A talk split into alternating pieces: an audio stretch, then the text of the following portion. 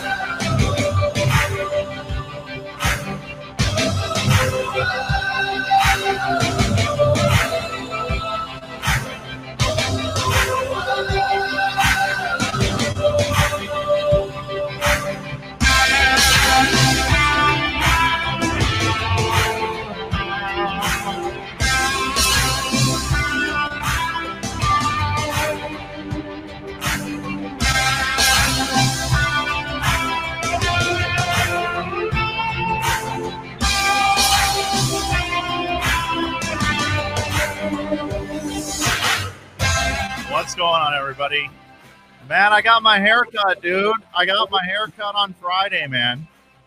Yeah, it's. Uh, I don't.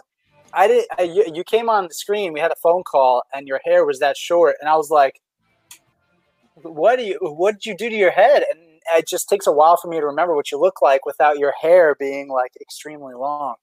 And if you're listening to this in the future and say, what's the big deal about getting a haircut? We're right in the middle of COVID nineteen, and my haircutting place is the only one in the whole like Ogden area. My Great Clips at the bottom of the hill is the only one that opened up. And uh, I got my haircut, and I had to go in. It was the craziest experience ever, Matt.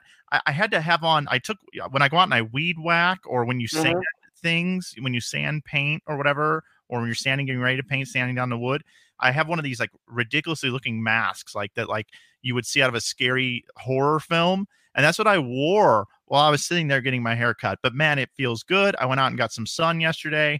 I pulled my quad playing soccer on a field with a bunch of people a third of my age. But I had a great weekend, man. It was it was a really unbelievable weekend.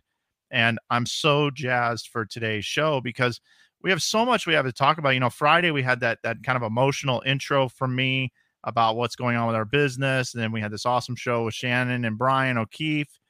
And then I went to the other broadcast. You finished it up. I listened to the end of it. You did a great job. And now it's Monday, man. And I feel so refreshed.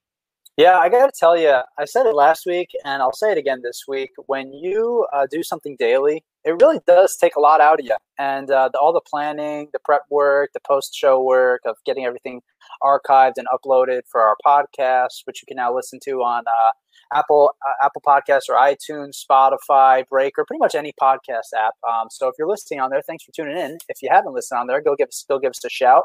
And um, yeah, it's it's it's really exhausting, honestly, to do this day in day out. So to have the weekend, I come in fully refreshed on Mondays, and uh, I think that's important for today, considering that we have possibly our greatest guest of the show yet. Yeah, and and uh, yesterday getting set up with Marshall was awesome. We'll bring him on here in just a few minutes, but I do have a few things that I need to get to here today. Some new things for the program as we evolve. Uh, today is episode number sixteen. And as you mentioned, we are available now over the weekend. Breaking news. We got approved for iTunes, which was the last one we needed for our podcast platform. So welcome to iTunes Inside Bowling Show. And we've got about, I think, eight or nine of our uh, past episodes over there archived. I'm hoping to get to the rest of them tonight. It's one of my last things I'm going to do today. And then we'll be uploading these daily so you can listen to the audio form if you can't watch the show. So really excited about that. Uh, th- you know, one other thing that I've been struggling with is there's been a lot of birthdays that have happened, and we don't really get to birthdays. But today, I'm not saying it's going to be a normal thing that we're going to do, but today it, or yesterday was Dave Lamont's birthday, and he was our first guest ever on the show. So happy birthday to Dave Lamont. I also just saw this come across my news feed this morning. I'm a football guy. We like to talk about other sports.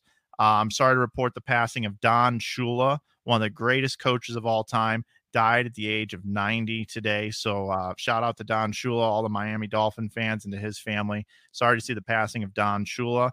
Um, I talked about my haircut. Uh, one of the other things is, is, is we, we recently, with our man Gray from the Ringing ten, we are now releasing a best of, uh, of our show from the week. If there is such a thing, the best of our show.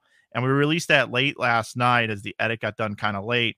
And uh, we're using clickbaity type titles on these. And it uh, it starts out with, is D J Archer a stalker? So if you missed the show last week or you can't listen all the time, we are putting out a Supercuts episode on our YouTube channel on Inside Bowling. Make sure you check that out. It's pretty funny. I watched it back and actually laughed at some of these things that I forgot about that happened on the show.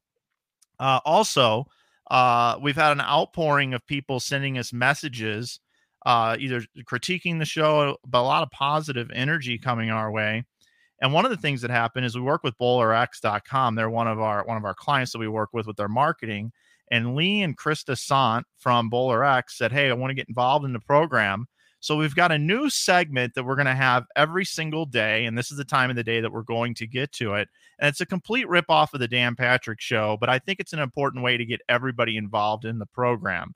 So what we're going to do is Matt is going to be my Danette, so to speak, and he is going to give me a couple of different options for a poll question on each and every show. And today, Matt's got a couple of options for me today. So Matt, the BowlerX poll question every day on the show. We'll talk about what we're going to put out. It'll be available on Twitter, and then uh, we'll give the updates of the poll question on the next show. So what do you have for me on our first edition of the BowlerX poll question? So, Mike, I'm going to give you two options here, two choices of questions, all right? The first one is, when do you think we will return to bowling and bowl our first game on the lanes again? And the choices are, uh, uh, excuse me, May, June, July, or August or later. So we got four choices, right? Okay. Okay, go on. And, um, yep, the, the next one is, what age group do you think the next P B A Tour champion will fall in? So when we all return back to bowling and the P B A starts back up, what age bracket do you think whoever wins that event will fall in? Okay. And it's going to be like, it's going to be twenty to twenty-nine, thirty to thirty-nine, forty to forty-nine, or fifty and over. I like both, both ones, but just because uh, I think it's top of mind, let's go ahead and put that poll question out there on Twitter right now. Let's, let's pick the one. When will we, when will we get back to bowling? Let's, let's go with that one. So Matt's going to post that to Twitter right now. And while he does that, I did talk about last week about these boxes that I got in at my house. Uh, I picked up a lot. And, and what a lot is, is when you purchase a bunch of stuff from one person and you get a little bit of a better deal on it. But I want to show some of the things that I got right here from P B A star bowler, bowled three hundred on television, Bob Benoit. I picked up this lot of stuff from Bob Benoit, and I couldn't, I couldn't help myself over the weekend. And I started opening this stuff. I was going to open it on the air, but I want to show you what I got. So, and I'm sure our guest, when, when he comes on, will want to talk. This is the old Critical Mass polo shirt right here. Do you remember this? This one right here. This is, uh, it's got Bob Benoit's name on the back. Awesome.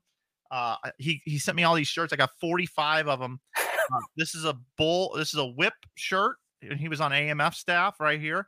No name on the back. And a lot of these are going to go up on our eBay store. If you want to, if you want to get in touch with us and, and get some of these, we've got, he was on A M F staff. This is an ultra, ultra C shirt right here. No name on the back. King Louis. Uh, I've got a lot of Munksing wear, a lot of Munksing wear here, which was big on the tour. I've got a Synergy track Synergy shirt right here. Munksing wear, Bob, no name on the back. It's got the old P B A logo on the sleeve right here. Uh, so I've got forty-five of these shirts. I want to show that. Here's another track shirt right here, Synergy. And I've also got this one here, still got the tag on it. Bob never wore this. Um, but it's a Code Red Critical Mass shirt, Bob Benoit on the back, and he never wore it. So he had it embroidered and never wore it. Still got the tag. And then I got some bowling balls. I got some bowling balls. I posted this on my personal Facebook page, but I got two Code Reds, my favorite ball of all time. I'm bringing it up here. Here's the box right here. And then I've got, uh, show you the ball, pull it out. Don't want to waste too much time here. Don't want to waste too much time, but I got six balls from the guy. And uh, here it is, original Code Red in the box. Awesome pin placement on this thing, too. Look at how far the pin is out. You can do some great things with this drill, but I'm not going to drill it, of course. And I got a bunch of other balls that I'll show you at the end of the show. But uh, I got all this stuff. I'm going to put a lot of this on our eBay store, Inside Bowling eBay. But uh, I want to thank Bob Benoit for, for hooking me up and getting my greatest favorite bowling ball of all time. I have two of them now, undrilled, Matt. What do you think? Uh, I think that uh, you were you as soon as you ordered these things, you were like, "Hey, Matt, guess what?" It's like, "What?" He's like, "They're like, I just I just got it all, man. I hit the jackpot." It's like, "What do you mean you hit the jackpot?" He's like, "I just got forty-five Bob Benoit P B A shirts," and I was like, "Oh, okay. I didn't know that. You know, I, I, no no disrespect here. I just didn't know that Bob Benoit shirts were were that hot of a commodity out here on the market." And then you're like, no, well, okay, that was great, but here's here's why I really am so excited. You showed me the, the bowling balls that you picked up, and uh, you know, it must be cool. It must be cool for you. I'm not like a bowling ball junkie like that, where I have I have you know favorite bowling balls, but I'm not going to go out there and uh, and and buy them, you know. But but for you, that's that's really cool, and I'm sure it brings back a lot of really cool memories. And I'm sure that temptation to drill it is there, but I know you, and I know you're not going to drill it, and I know you're probably also not going to ever sell those. Those are going to be yours forever. So um, that's, yeah, the, cool. the code the code reds at this point, I'm planning on keeping both, and I'm probably going to keep some of these track shirts, but I am going to I'm going to liquidate a lot of stuff. I got a got a bunch of other stuff. I got a nineteen seventy-nine White Dot, brand new in the box as well, which I might bring that out when we bring in our guest, which we're ten minutes into the program, had a lot to cover. And I think it's important to, to bring in our guest now. Before you bring him up, I want to just say a couple things about our guest today. First of all, when you look back at the history of bowling, there are some polarizing players of all time. This guy we're having on the program today was polarizing. Polarizing because of the the way that he threw the bowling ball uh, during the time and the era that he was a bowler. Polarizing because he wasn't um, a square, so to speak. This guy, he had a lot of emotion, and he had haters, and he had people that loved him. But I can tell you this, when he stepped off the lanes with the people that I spoke to prepping for this show, and from what I've observed over the years, with the many years of working in bowling, everybody loves this guy off the lanes. And the job that he's done as a color analyst as well over the years, he often gets overshadowed by Peterson and Burton, but he did a hell of a job when he's done it, and still does do it sometimes as well. Super humble dude, and just enjoys life. He's retired now. He loves golf. He loves wine, but he's known for his bowling. And I've got a couple stats here in my hand. He won twenty-two titles on the P B A tour, including four majors. He won in nineteen ninety-six in Detroit, which was the one that I remember the most, being a forty-year-old person. Uh, and he hadn't won since nineteen eighty-eight, and that was a memorable moment. And we'll talk about it on today's show. Uh, he won uh, his, or he started bowling on tour in nineteen seventy-one, took a hiatus, came back to the tour in nineteen seventy-five, and uh, won the Fresno Open. So uh, this guy here, he is just an unbelievable person, and we're blessed to have him on the show today. And um, glad to have him. And he's also a P B A league owner. So we're, we're looking, or manager. We're looking forward to talking to him about that. So let's bring in today's guest, Marshall Holman, P B A Hall of Famer. There he is, Marshall. Good to see you, buddy. Hey, nice to see you, Mike. Matt, good to see you. I want to, I got to correct something. Uh, I was a sophomore, or excuse me, a junior in high school in nineteen seventy-one. I believe I started the tour. In fact, I know I started the tour in the summer of nineteen seventy-four. And, ah. uh, So just for, I yeah. So anyway, but uh, it's good to be here, and uh, I enjoy your show, and nice to be a part of it.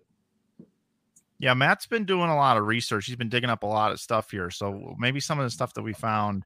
Yeah, no, I found something about you going out and earning like five hundred dollars in seventy-one, um, and then obviously it wasn't. So I don't know if you were out on tour then, uh, assuming as a sophomore in high school, you probably I thought, were. You know, I thought that was – I bowled in the Portland Open as an amateur. Gosh, I think it was – might have been seventy-one. I thought it was I thought it was seventy-two or three, but um, I I made the cut, and I was I was absolutely amazed. I mean, it was just it was the greatest it was the greatest moment of my life up to that point. And uh, I remember I had a I had a Harry Smith Tightline and a Don Carter commemorative, one rubber ball, one plastic ball, with absolutely zero grip on either. And when I was a young man, I had a pretty good hand, and I could I could rev it up pretty damn good. And I'm watching these pros outhook me, and I'm thinking, these are bowling gods. I just love it. I don't, I I'm watching it. I don't know how they're doing it, but boy, look at that! Look at Don McCune hook the ball. Looks like he's got such a soft hand, but I I don't know how he's doing it. Well, they were all soaking bowling balls. That's how they were doing it, and they were out hooking me. I made the top twenty-four. I uh, I finished in a solid twenty-fourth place, and it was the it was so much fun. I had the time of my life. Marshall, we were uh, talking yesterday as we were getting this thing set up, and it's a miracle that you're even here today after what we went through. Oh, uh, we were talking, and, and you said that you threw the same bowling ball for like three years on tour. nineteen seventy-seven, seventy-eight, seventy-nine. It was a Bonanza Uh, yellow dot five U six six nine five three. I wrote that number down so many times because for three years I, I had it resurfaced a couple of times. You know what a you you can't even. There's just no way you could ever do that in today's game. You can't use the same ball maybe two weeks in a row, and you have to have such a large arsenal. You know, I I maintain that uh, you know the and we all know the game has changed so much over the years, but one of the privileges that I had was to have a ball that not only reacted well, but I always had difficulty with, you know, when you drill it out, you work the thumb hole and the fingers. I can never get the feel quite right. This ball felt good. So in my day, I would opt for a ball that felt good over a ball that might even have a better track, you know, toward the pocket with the roll, because the feel was so important to me. And, you know, we, we made these rudimentary balls work back in the day. Uh, today's bowlers have to be mad scientists and not only throw it, throw it great, but if you don't have the right ball in your hand, you're a dead man. Back in my day, you could make the wrong ball work. Yeah. And, and that's just unbelievable to think about because it's all about bowling balls now today. I posted these two Code Red bowling balls yesterday on my Facebook page, and I got more comments, more shares, more things than almost anything. I could say that, you know, I'm having a baby or something, and nobody would care nearly as much as bowling balls. So it's yeah. just amazing to see how the game has changed and how people have just gone nuts over these bowling balls, and really shows that the manufacturers are so important in bowling today. Oh, I, absolutely. You know, as, as I said, it's, uh, and it's been that way for a number of years now, where if you don't have the right ball in your hand, it'd be like, it'd be like being on a golf course and, and, and you've got a, you got a sixty yard shot and you got to hit a high, soft shot. You're trying to use your driver. All right. Good luck. Yeah. No Marshall, we want to get into some topics here, um, and we want to lead with the most current topic that there is. You've been you've been given a little bit of uh, notoriety here recently because you are the team manager of a new expansion P B A league team, the Milwaukee Brew City Ballers. Is that the right name? Brew City. Yep, the Brew City Ballers. Yep. Okay. That's it. So, So how did you come about being a, a manager for this, and how excited are you going into the draft? Well, Tom Clark, commissioner of the P B A, he asked me last year if I was interested in in maybe being a manager of one of the teams. And it's, you know, it's it sounds like a lot of fun. It sounded fun when he when he asked, and uh, it there's a lot more to it than than I really thought there would be when I when he first asked me. But, it, you know, I I've been fortunate to to have had a you know nice career and done a lot of things in bowling, uh, and this this is an this is an avenue to keep me tied into the game, and um, I said I said yes, you know, and I'm I'm looking forward to it. The uh, you know to, tomorrow we're going to have a we're going to have a, a coin flip between myself and Amleto Monticelli, the the uh, the manager of the Vegas team, to see who gets the first pick in the draft. And Uh, It's uh, I still don't know. I don't know which way I'm going to go. There's a, there's so many great choices out there, but uh, you know, uh, we'll start by seeing who gets to, who gets to pick first tomorrow. Tails never fails, Marshall. Tails never fails. Just remember that, buddy. Just when I want you to remember it, because you could be wrong. You've got about, let me do the math, about a fifty fifty chance. Nice, nice. You're on your feet there, Marshall. I like it. Yeah. So, so Marshall, I was invited a couple of weeks ago to be on the Beef and Barnsey show, and they did a mock draft two point oh, and I got to draft your team. And um, mm.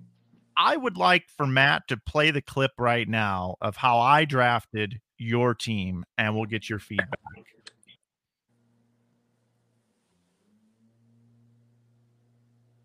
My pick, um, a big, big surprise here is uh, Ryan Simonelli. Ryan Simonelli is my first pick. We're going with Patrick Hanrahan with our second pick. Patty Hanrahan right here. We are selecting Matt McNeil with our third pick.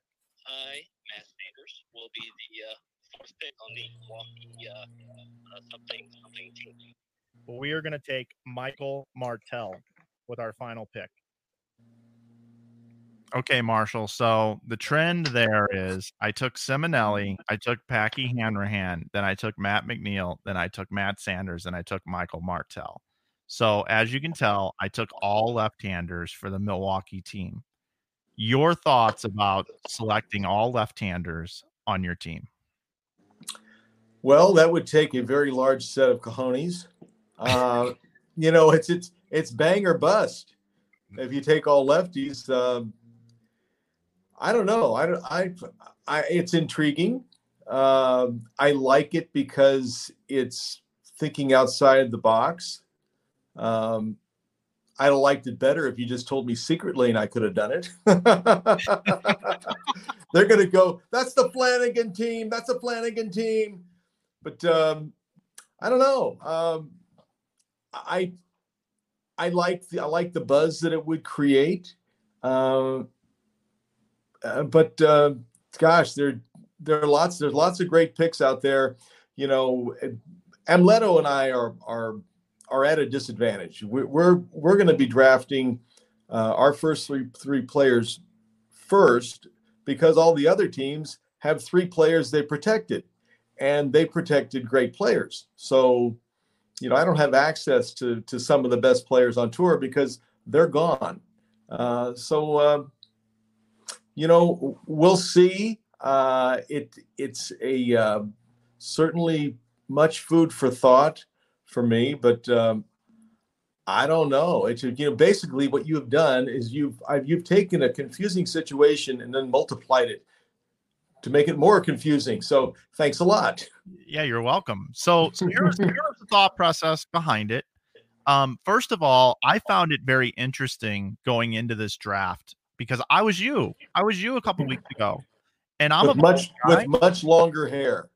Well, barely right now, even but now. Last week, I guess so. You're right. so, la- so last week, when or two weeks ago, when when we were doing this, right, I get this invitation from from uh, Barnes and and Stu, and then they say you're going to be drafting alongside John Burkett and uh, Chad Murphy, and also Jeff Goodger. And I knew that, you know, a lot of people were going to be watching this, so I had to really think about it, just like you're doing right now. I went through this, and and I wanted to try to figure out a way that I could win. And I just thought, and I also wanted, I wanted to get a lot of publicity for my new franchise, right? Because it's also important about the ratings too, right? Uh, how awesome would it be to be the lead story coming into the broadcast, no matter if you're bowling against the defending champions or the home team or, or against Belmo or whoever it is.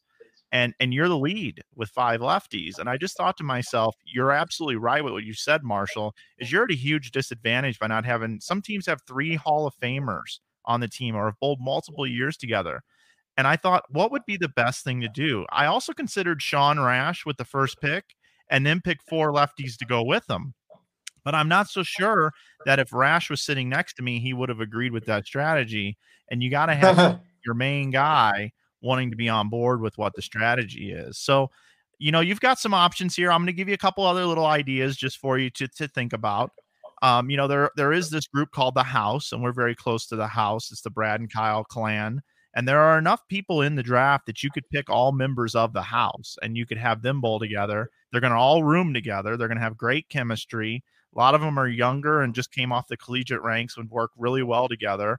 And I think that could be a good strategy. And then you've also got this strategy. If you take Rash first, you could basically draft an entire Wichita State alum team as well and go after it with that angle. So there's a few different options there for you, bud.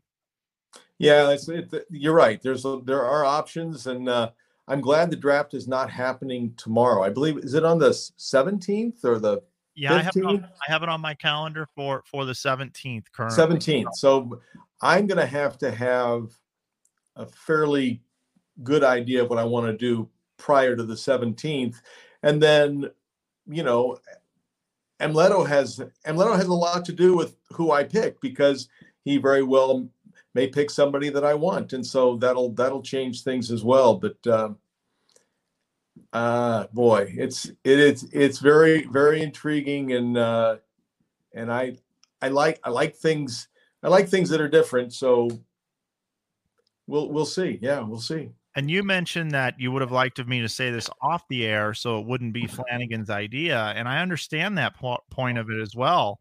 But more so, if it doesn't work, now you have an excuse to deflect the attention away from yourself. Hey, it's like it's like being a politician or a meteorologist, the two greatest jobs in the world, because you don't have to be accountable for shit.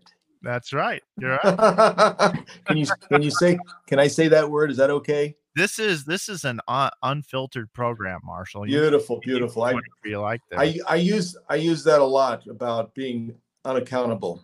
It's politicians and meteorologists. Anyway, uh, yeah, I could I could I could blame you, and uh, but we'll we'll we'll see. It's gonna be fun. Let's bring Matt back in. Matt has prepared and has done a lot of deep diving over the weekend to look back on on your career and just the things that have happened in your life. And from what I understand, Matt, you two have a lot in common. Well, you know, uh, I mean, I'm not sure about a lot in common, but I was doing some, some, some research on you, Marshall. And I think, first off, it's an honor to have you on this show, especially. I mean, we've got like three viewers, and for you to be willing to come on and spike us up to like twelve is huge. And, um, And uh, it's, it's really cool. So I've always obviously had respect for you as a bowler and just as a person. And to do more research about you and to learn more about you has been really cool, and about your family. Um, and, you know, to learn that to, to learn that you were raised Jewish, I, I was also raised Jewish. So um, just a really cool connection that we have there. And also finding out that, you know, Mark Roth also was Jewish, and just like just just learning more about the game and learning more about yourself and about your family. And um, I want to pull up this. this article I found about you and see if you remember this. This is an article from Sports Illustrated. It was titled "Too Bold to Cut the Mustard." Do you remember this? I do. And I, th- I found a couple of really interesting things in here. Um, I want to read.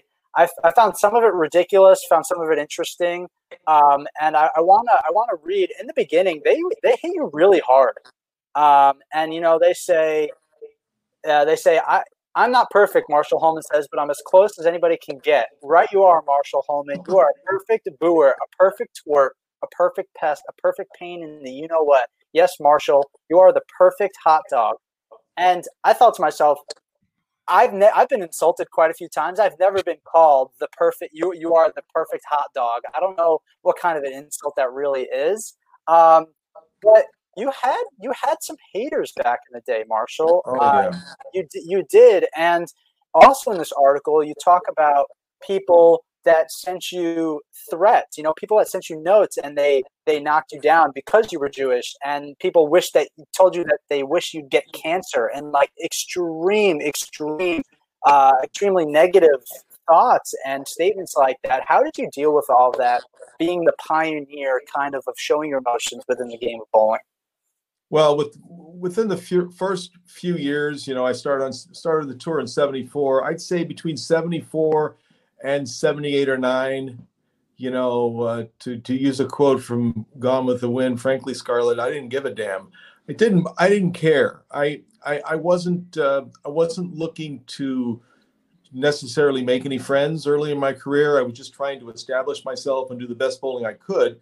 As I got older, you know, into my later twenties and early thirties, and I started embracing the fact that people were, were liking me. So early in the early in my career, uh, those those comments, they they went one ear and out the other. Uh, they're certainly they're mean, um, but can, can you imagine if if a young Marshall Holman were to come out of the tour today in the in this twenty-four seven world of instant information and the internet with all of social media? Oh my God, it would have been hundreds of times worse. So um, in that respect, I, I came out, I came out in a good, in a good time on tour where only a select people could, could bash me. And, and like I said, throughout the first few years of my career, I, it didn't really bother me. I didn't really care.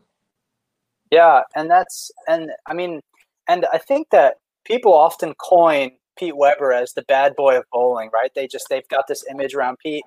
And quite frankly, to me, you really paved the way for people like Pete. And then if you talk about modern day today on tour, somebody, a good a good friend of mine, but somebody certainly who can be a hothead on the on the lanes is Anthony Simonson.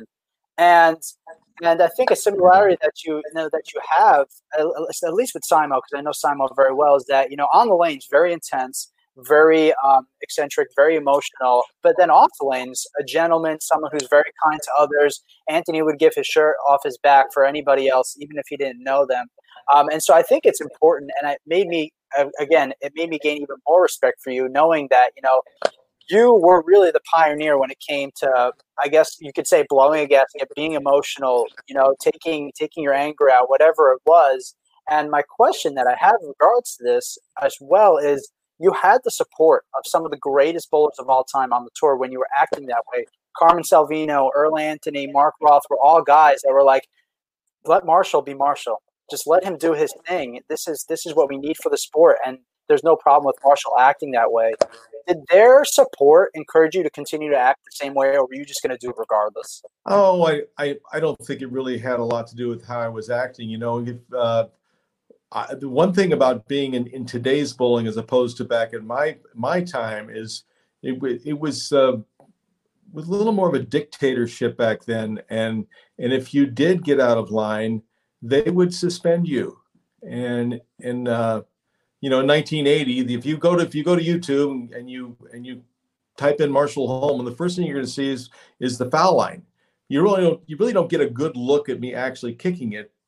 But I kicked the foul line in Las Vegas. It dislodged. It wasn't screwed in very tight, and um, and uh, you know, then we uh, Jo Antonora decided that I needed a a ten week vacation and a twenty-five hundred dollars fine, and it was all very calculated. Um, the the suspension would bring me out of my bring me back on tour um, for the great and the greatest, which coincidentally not. Paid a minimum of twenty-five hundred dollars. So, so I, I went ahead and went and, you know, instead of fighting it and maybe costing myself the great and the greatest, I went ahead and we'll see me go up here. And I thought, I, I thought I threw this ball pretty good, but it, it looked good off your hand, but it just, yeah, I left, I left the bucket and it was like, damn. I mean, I just, and there, and there it is. And, um, and I will tell you quite frankly that I had many, many, many, many, many good years after that incident, but I was not the same passionate bowler ever again. And Jo Antonora, may you rest in peace. That was a pretty, that was a pretty tough blow for the rest of my career, because I, I bowled for a living because I was still good at it and I was making a living at it, but I never had the heart for it that, um, that I had prior to that. And I don't know if I've ever, I don't know if I've ever articulated that before, but um, that's the fact. You know, I don't like, I really don't like to hear this, Marshall. Um, I didn't know you were going to hit us with this one. Um, man. So this, this instance made you change your demeanor as, as a makeup, as, as a professional bowler in that fire. It didn't, I don't know that it changed. It didn't really change the way I worked. I still worked with with intensity, and I still worked with sometimes a little too much anger, but but the the core love of what I was doing was diminished because of sitting out for ten weeks, being fined twenty-five hundred dollars. It basically took about a third of my yearly income out of my pocket. And, and, and I can't remember, was it, what year was it? eighty, eighty-one, mm. seventy-nine, whatever oh, it was. It, yeah. It was, it was like, it was like taking about thirty-five thousand dollars out of my earnings, which was a lot of money back then. And, uh, but you know, I'm not the only person, I'm not the only person that was, that was, uh, that was suspended. Um, I think Bo Burton got, got, uh, got a little vacation for a while, and, and, uh, Pete Weber, you know, back in the day, he, uh, he was also sent home packing for, for, for other reasons. Uh, but, uh, you know, it's, it was a long, it was a long time ago. And I'm, and even though there's still, there's still, still a little scar tissue, uh, it's not something that, that I think about. And, um, you know, I've, I'm, I'm blessed to be doing pretty well here in Southern Oregon. Yeah, no doubt. But yeah, that is, that's really interesting. I'm glad you brought this up on the program today, man. I appreciate you sharing that very much. Mm-hmm. Um, I, I have a question about that, that particular show as well. Sure. Um, you, you saw me open this show with all these relics and artifacts that I have from Bob Benoit's personal collection. Do you have any of those old LaMode shirts or any of those old, old shirts that you wore back in the day? You know, I don't, I don't know. Uh, I have, I have very, very, very few shirts left, because over the years I've had numerous requests for people, from people, to sign a shirt for them. And so I have, so I don't have, I don't have maybe just a couple of shirts left, and they're, they were, the only reason I have them left because I think they were dark, and the, and the, the Sharpie wouldn't show up on them or whatever. But uh, no, most of that, most of that stuff is gone. As far as old bowling balls are concerned, uh, I wish I still had the White Dot from the seventy-six Tournament of Champions. It's gone. I do have um, both of the uh, red U dots that I that I used in the first two uh, bowling shootouts. They're at they're at Lava Lanes here in here in Medford, Oregon, and um, you know the, the ownership at Lava Lanes did a did a great thing a number of years ago when they asked me if I would allow them to have some of my memorabilia, and which is it, it belongs in a bowling center. You know, I have very little of my of my bowling related things in in in my house. I've got a I've got uh, well I've got a U S Open trophy to the right of me, and I've got you know a couple of others, but for the most part everything's at Lava Lanes. So you have two U S Open trophies, right? Do you still own them both? I do. One's at Lava Lanes and one is right there. Oh, wow. So yeah. with, I'll, I'll trade you. You you know, I know how much you love bowling. I've got a, I've got a nineteen seventy-nine White Dot right here. Brand That's pretty cool. In the box from, from part of my Benoit collection. Uh-huh. Um, how about we swap this? Here's the deal. We'll swap this one right here. Plus, plus that strategy I gave you to win the P B A league. And I'll give you a C note for that U S Open trophy. How about that? I'll put it on the shelf right behind me. Yeah, that's not going to happen. That was an easy call. Since, since you're showing us around your place there, I also see behind you, you know, we partner with Sam Villarreal.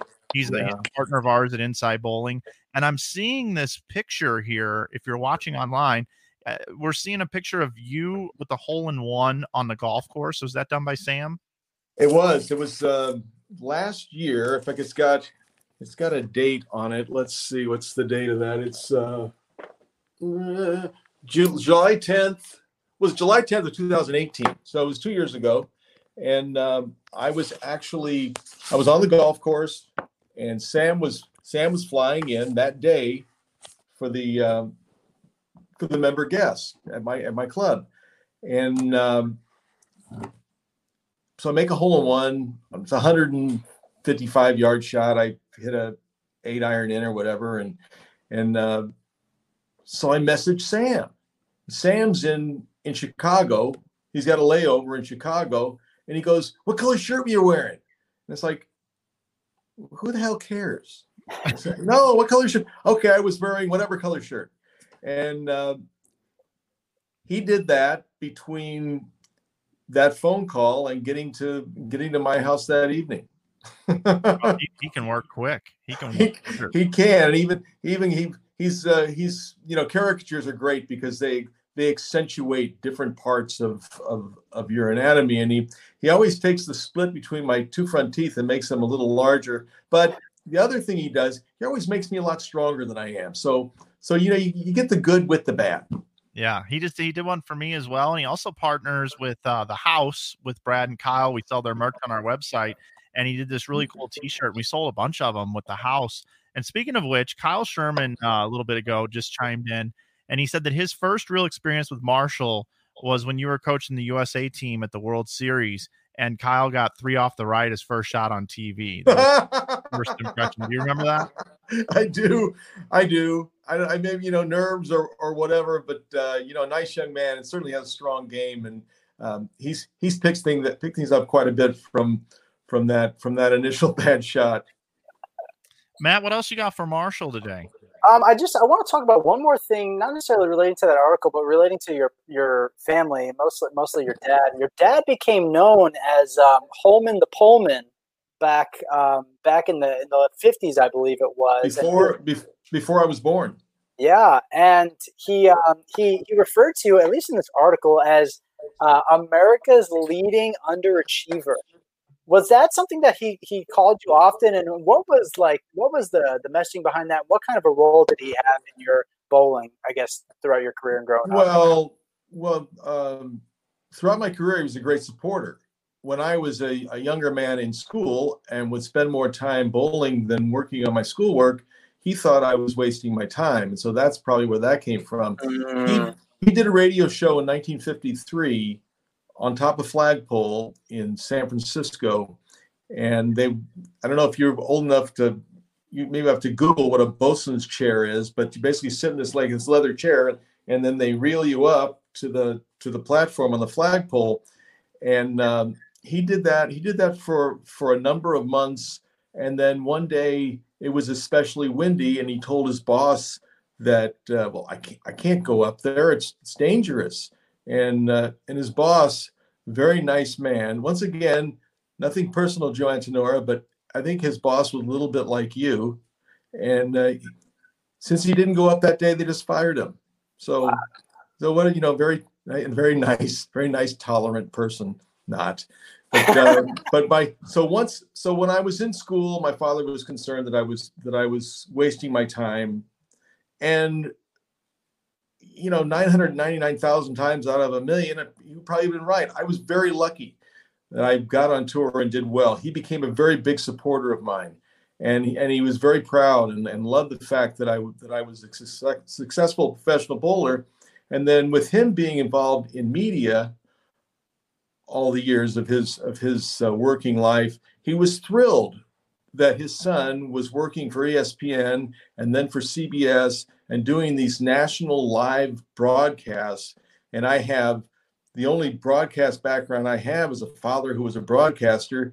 And he, you know, he worked his entire life to do okay, you know, from a notoriety standpoint. And here his son, who by virtue of being able to throw a bowling ball, gets to be on national television. And he would watch every telecast and he'd have a pad and a pencil, and he would critique everything that I did.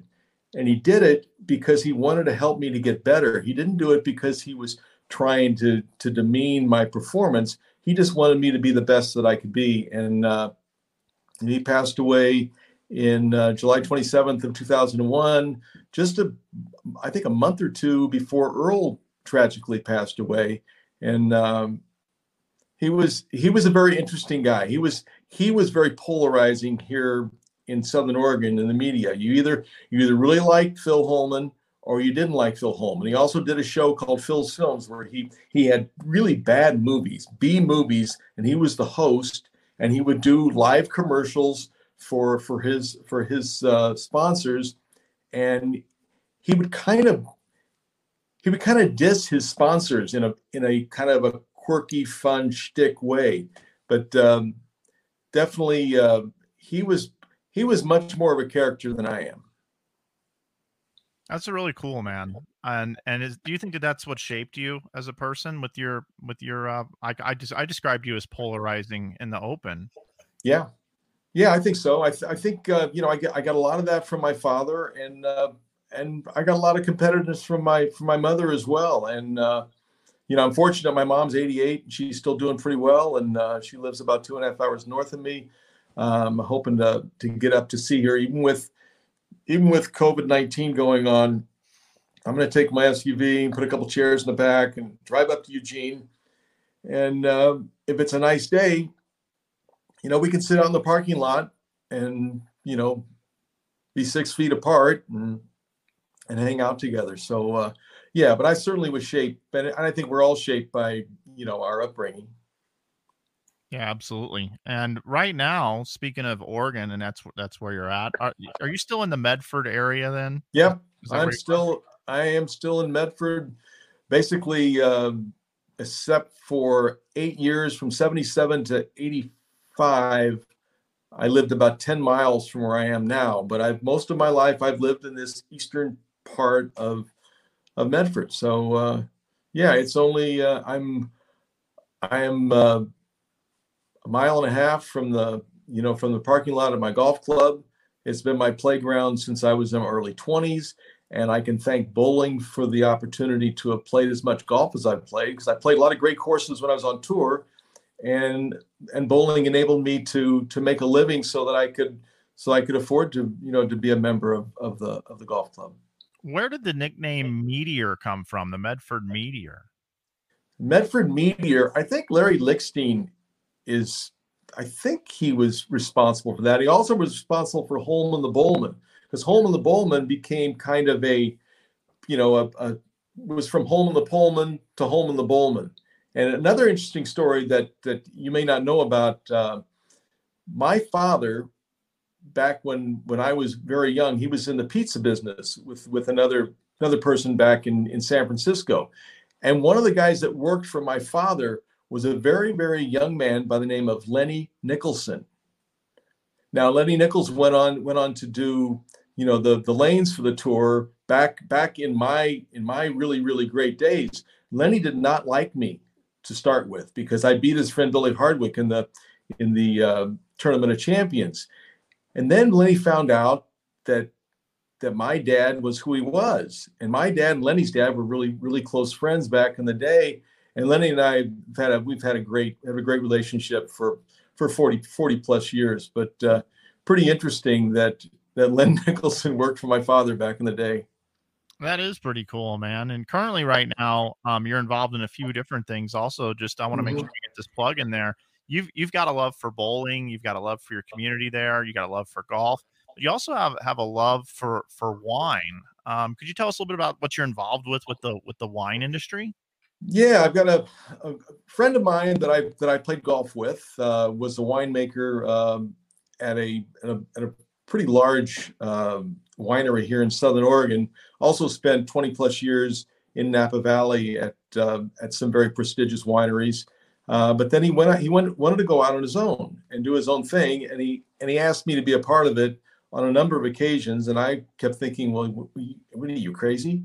I have nothing to add. I don't know anything about wine. It's, I like wine, but I don't really know much about it. And he, and so I finally succumbed to saying, sure. His, the guy's name is John John Quinones, not John Quinones from A B C News, but if you Google John Quinones, he's the second John Quinones. He's the winemaker. But so John and I got into business with Diamondback Wine.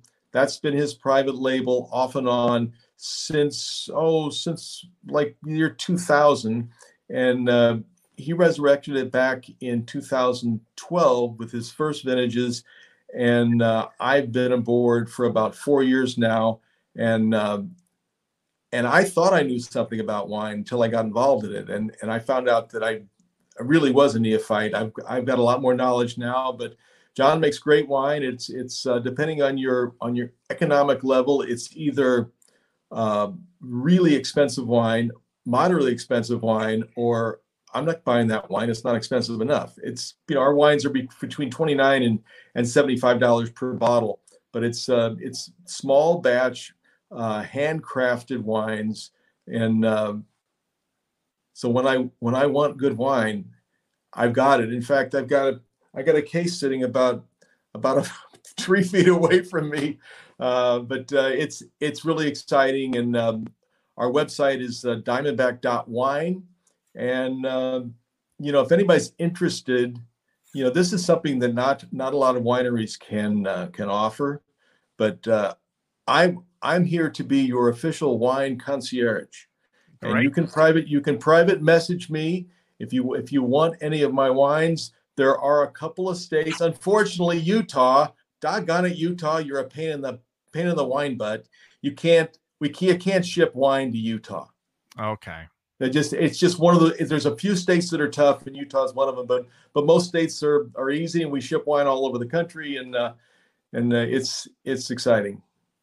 Yeah, speaking of Utah, we have somebody checking in on the program. A friend of ours, Mike Jazz, now checking in. Old Jazz says, I love Marshall and his sense of humor. I also like that I was faster than him on the snow. That's right. So Mike, Mike's got this stupid app on his phone that he told me about. It's called uh, Ski Tracks.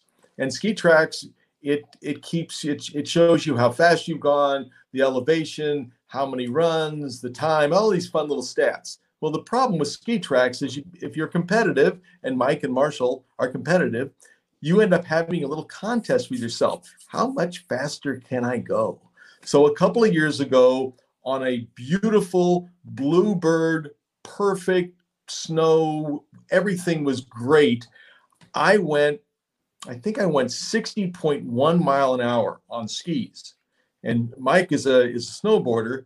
And he had told me earlier that he went sixty miles per hour. He went like sixty point three or four. So he has gone faster than me. I am out of that competition. Um, forty is probably a little too fast for me. sixty was, it was, that's suicidal. I mean, I'm just fortunate that I was able to stay on board and not fall. If you fall at that speed, you're going to hurt yourself. But yeah, Mike's, Mike's a good friend. He's a, he's a great coach, and he was a heck of a bowler back in the day. And, uh, you know, one of the one of the things I miss about not going to the U S B C this year is seeing my buddy Mike. Yeah, and, you know, Jazz is great at coaching bowlers, but I don't know if I'd take any ski instruction from Jazz now. Just food for thought, anybody, because that is, that sounds awful. Well, he's he's I've, I've you know, we've been talking about going out and and and him snowboarding and me skiing together. We've been talking about it for years, and it's never it's never happened. I I still hope it can happen at.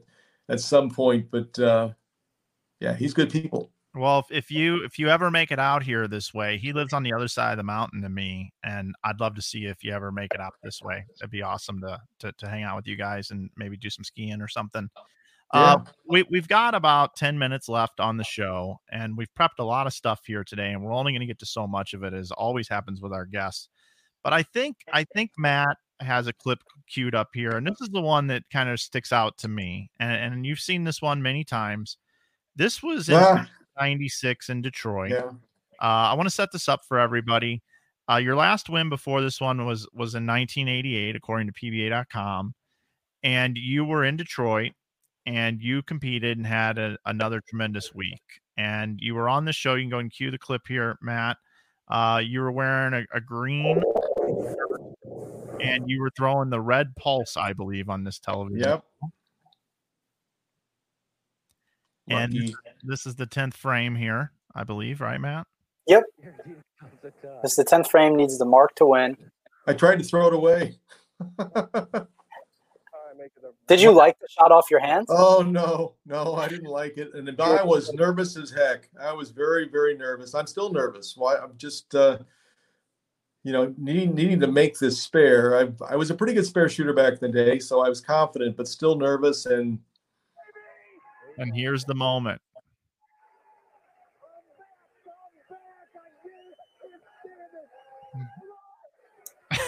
I love the emotion there. Yeah.